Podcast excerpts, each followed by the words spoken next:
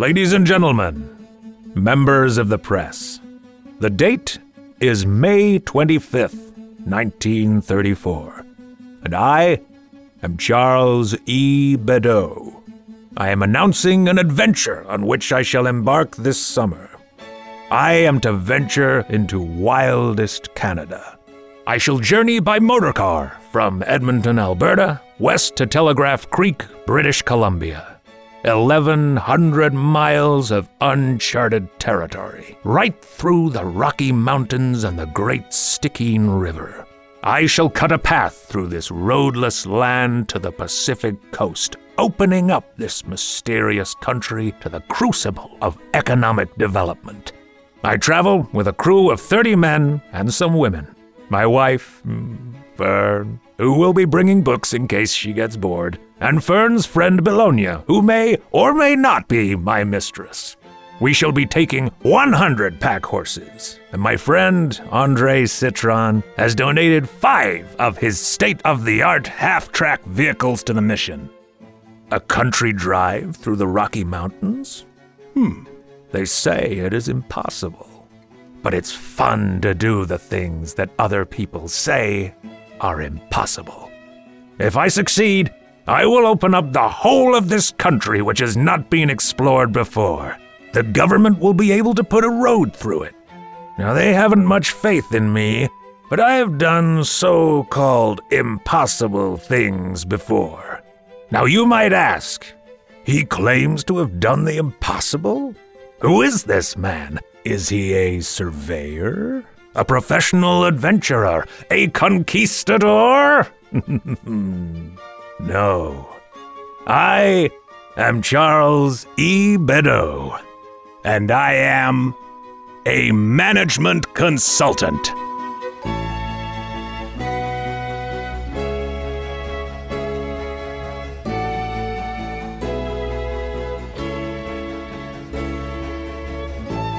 You're listening to Something True Stories from the Footnotes of History.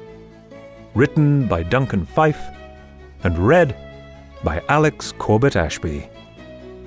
This week's episode The Trip to Telegraph Creek.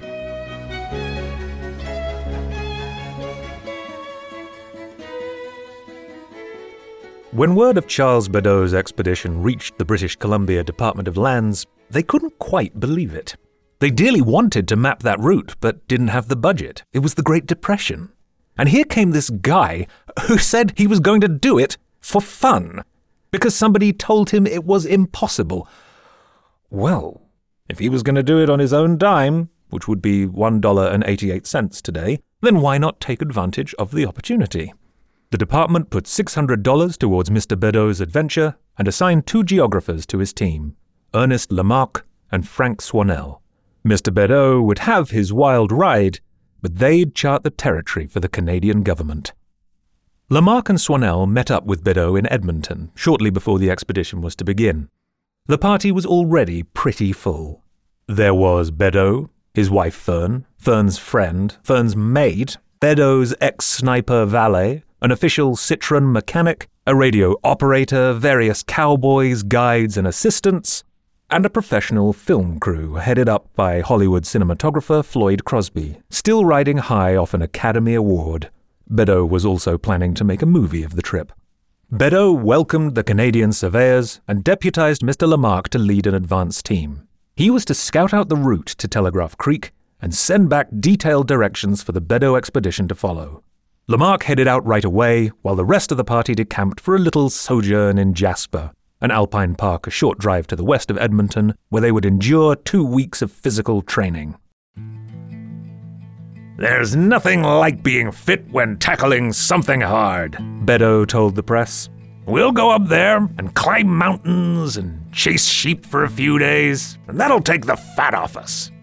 Instead, in the mountains of Jasper, Bedaux and his team guzzled champagne, cheered on rodeos, and befriended the locals.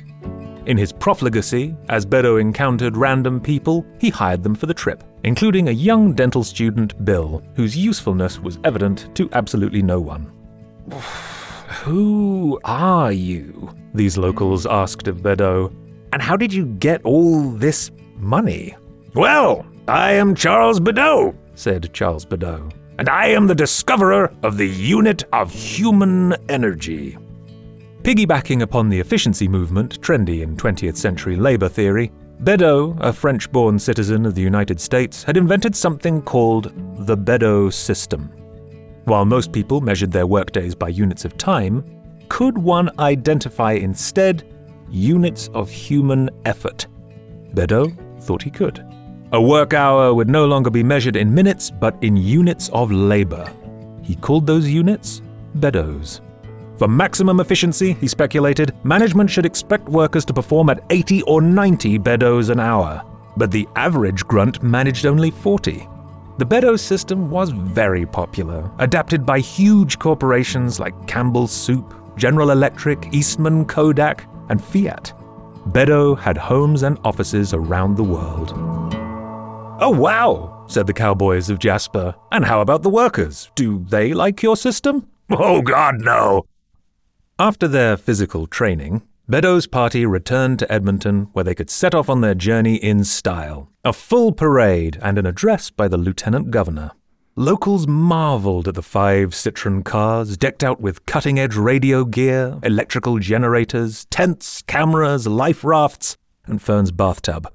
And so, on July 6, 1934, after a champagne brunch, Charles Bedaux and his merry band began their adventure. And straight away, Charles Bedaux realized, Oh, I have made a mistake. Heavy rain thrashed the party from the get go and never let up. It would be the wettest summer on record. The ground turned to mud, and the Citroen cars carrying two tons of gear sank down into the morass. The expedition had to stop constantly to pull the cars out of the bog, the Citroen mechanic, a bit embarrassed, had to explain, You know, normally these cars are, are very good. But the rest of Bedaux's men were already realizing, Oh, this sucks. It was clear to Bedaux that his team were far from putting in 80 Bedeaus an hour. We've got to lighten the load of these cars. Okay, there's the cases of champagne, my wife's bath, and. Uh, huh. What the hell's this? Yeah, let's just get rid of this stuff. And he threw all of Frank Swannell's surveying equipment into the mud, putting an immediate end to the British Canadian government's dreams of having a map of its own country. After a quick stop at the village of Grande Prairie, where the villagers turned out to say, We're so excited to see you, and so glad we're not the ones doing this, they had to get back on the road. The rain was incessant, the cars absolutely shitting it. Bill, the dental student, was the first casualty of the party's frustration. While Bedaux and Swannell were down on their knees scraping mud out of the Citroen's tires, Bill was hanging out with girls. I thought hiring an unqualified dental student would help matters, but it hasn't at all, Bedaux yelled. Get the hell out of here, you're fired! The expedition left Bill, the dental student, in the forest, and he was never heard from again. Eventually, the party arrived in the small city of Fort St. John, with another 600 miles to go until Telegraph Creek, and a violent storm grounded them for a couple of days. To kill time, Bedaux handed out $10 to all the locals, making sure, of course, that Floyd Crosby, his cinematographer, filmed the charitable act for his movie. The townspeople were so thrilled, they gave Bedaux a dog. There, in Fort St. John, Bedaux enlisted a new member of his party, Commander Reginald Geek. He was strangely dressed, insisting on wearing a black bandana and shorts at all times, even in the rain. A pack of dogs followed him obediently wherever he went, and he owned a farm in Pouce Coupe to the south where his neighbors suspected that he was a British spy. Bedaux didn't know what Geek was, but thought he was pretty cool. He put Geek at the head of another advance party, with five men, 56 horses, and some supplies. Geek would chart a course for Bedaux to follow, Geek accepted his duty sagely. You will see me again when the time is right, he said, and disappeared with his dogs. Then the Bedaux expedition was on the move again. Through mud. Just pure mud. Dragging cars through mud. Making the horses drag cars through mud. The party had to lay logs in front of one another just to be able to move. When they reached the Cameron River, Bedaux called for a pause and cracked open a case of whiskey. It was August. A month had passed since they'd set off, and they were already way behind. It was pretty clear to Bedaux that the fancy Citroën cars were trash. But the master of efficiency saw a way to turn this crisis to his advantage. Mr. Bedaux has parted with his radio operator, announced Bedaux's press agent in New York. The radio equipment was too heavy, as was the radio operator, who ate too much of the group's food. The expedition will no longer give regular radio updates. Pray for them, for they are entering a dark, difficult, and silent part of their journey. Also, their cars exploded. Bedaux and his party had been sick of the cars, and it had occurred to them that if they disposed of them in a dramatic fashion, it would make for a great scene in the movie. So Floyd Crosby and his team had thrown two of the Citroens off a cliff. For the third car, they devised an elaborate stunt to float the car downstream where it would collide with a riverbank already primed with explosives. Only it hadn't worked. The Citroen had floated, but in the wrong direction, down the river and out of sight, leaving the camera to capture a lonely riverbank exploding for no reason. The expedition continued on horseback, feeling light and unencumbered. But as they ascended into the Rocky Mountains, the most difficult part of their journey was just beginning. It was September, and everything turned with the weather for the worse. Party members were getting injured and lost. They had to shoot three grizzly bears, and then three of their own horses, which were underperforming. Food supplies were low, but Bedaux was still able to throw a champagne breakfast at camp to lift everyone's spirits. Maybe it was because of extravagant flourishes like this that cowboys across Canada still actually wanted in on this expedition, despite its frankly dismal 20 Beddoes an hour progress. One of them, Tom Granger, searching for Bedaux's camp so he could ask for a job, got stuck in the Kwadacha River and drowned. Bedaux announced his death via his New York press agent, claiming Granger as a member of the expedition. The going is bitterly hard with great losses, he said. And I think what Tom would have wanted is for everyone out there to go see the movie when it comes out, as it promises to be spectacular. On September 13th, the party reached Whitewater, a remote trading post locked between the Finlay and Kwadacha rivers. Telegraph Creek was still hundreds of miles away through uncharted wilderness, and Bedaux didn't know the best route to go. Ernest Lamarque, the government surveyor who'd been sent ahead way back in Edmonton, had promised he would get to Telegraph Creek and cable directions to the party at Whitewater, but there was no word from him. Bedaux wasn't sure what to do. How long should they wait for Lamarque's message? Would it even come? Then, suddenly, a mysterious figure stormed into town. Commander Reginald Geek, the leader of the other advance party. He said he'd be back when the time was right, and now here he was. Geek! Bedaux exclaimed. Please tell me you know the way to Telegraph Creek. No, I got lost and I'm grumpy, said Geek. A dog yapped and Geek killed it. Then he left forever. Being an expert in labor management, Bedaux knew what effect a strange man striding into the workplace and killing a dog in front of bewildered employees would have on organizational morale. This is bad, he said. Bedaux decided that the expedition couldn't wait any longer. They'd have to make a move. Which way? Well, they'd figure it out. For the next three weeks, the expedition continued westward through the wilderness. Grass was thinner and scarcer the further out they went. Then snow fell, eighteen inches of snow. The horses could barely walk. Then some of them came down with hoof rot and had to be shot. But hoof rot was contagious and every morning they had to shoot more horses. It was hard to look at a trail of dead horses winding all the way back to Whitewater and conclude that things were going well. They had no idea where to go, and even if they did, they didn't have enough horses left to take them there.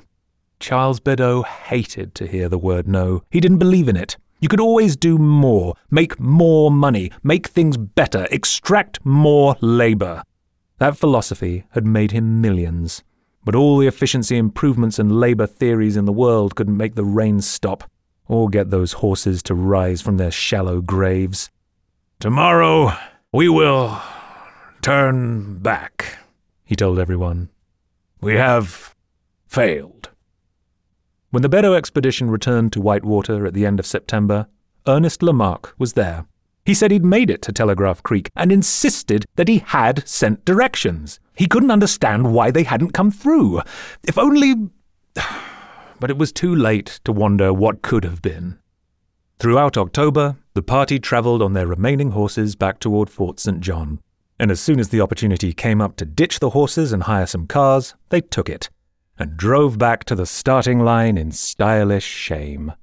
The members of the expedition bade each other an emotional goodbye, and Charles Bedaux arranged for another press conference.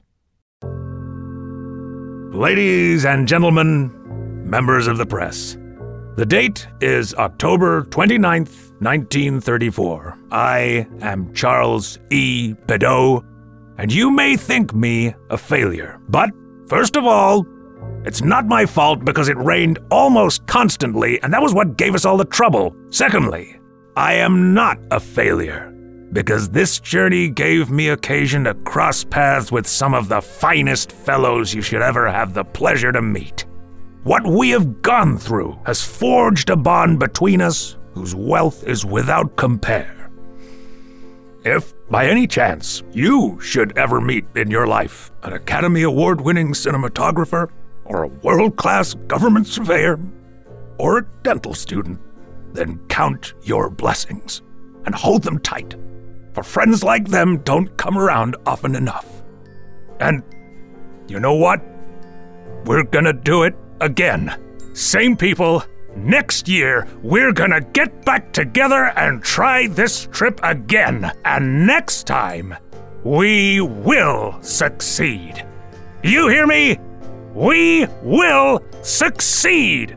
I never give up! Mark my words. History will remember us as the men and some women who made the trip to Telegraph Creek. Commander Reginald Geek, the suspected British spy, stalked strange corners for the remainder of his life, which was not that long. He met a blind man whom he believed had the supernatural power to divine the presence of gold. Geek followed him into the mountains of the Sierra Madre in a quest for treasure, where both men were shot to death by bandits. Ernest Lamarque always wondered why his message to Whitewater never got through. That is, he wondered until November 1934, when he learned that his message had gone through to a clerk in the Vancouver surveyor's office to be passed on, but the clerk, deciding that the Bedaux expedition was actually a commercial venture and therefore not entitled to government assistance, had thrown it in the trash. Floyd Crosby's movie of the journey was never produced. He returned to Hollywood and won a Golden Globe for the 1952 western High Noon. Floyd's son David, a musician, would go on to found the bands The Byrds and Crosby, Stills and Nash. The Citroen car that Floyd Crosby let float down a river was eventually found by a garage owner named Bert, who loved it very much. Charles Bedaux never attempted a second trip to Telegraph Creek. In the same year of the expedition, the Nazi government outlawed the practice of the Bedaux system in Germany, deeming it incompatible with their preferred philosophy. If he'd let it go, in a few years' time, Bedaux could actually have bragged about not being good enough for the Nazis. Instead, he returned with his wife to Europe, where he spent much time and money networking with them so he could get back in business. His efforts came to naught until he hosted at his French chateau the wedding of his infamous friends Edward, Duke of Windsor, and Wallis Simpson. Oh, you know who I simply must introduce you to, Bedaux told Edward, the former King of England, is the Nazis. With that, Bedaux wormed his way into the Nazis' good graces and when the Reich invaded Paris and installed the Vichy government, he worked happily with the new regime. The Germans are the only ones left in Paris to do business with, he explained. He kept busy, tinkering with improvements to the Bedaux system and seeking permission to test them on local communes, until he was arrested in North Africa while attempting to construct an oil pipeline for the Germans. He was remanded in Miami and informed by the FBI that he would be charged with treason. On February 18, 1944, Charles Bedaux overdosed on barbiturates in his cell. His treasured Bedaux system, which at this point certainly looked to be fascist adjacent at best, gradually faded from use. Charles Bedaux never made it to Telegraph Creek. Its map would be charted and its roads built by others. others who actually succeeded in their mission, but would never enjoy Charles Beddoes' fame or wealth. On the other hand, they also never had to commit suicide to avoid being tried for war crimes, so on balance, they probably felt okay about it.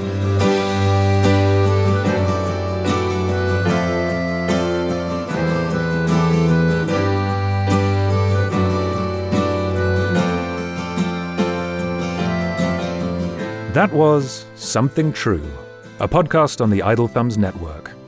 Written by Duncan Fyfe and read by Alex Corbett Ashby. Music credits can be found in the description and on our website at somethingtrue.net, where you can also find a full transcript of this story. Follow us on Twitter at A True Podcast, and join us again for the next episode Larme X.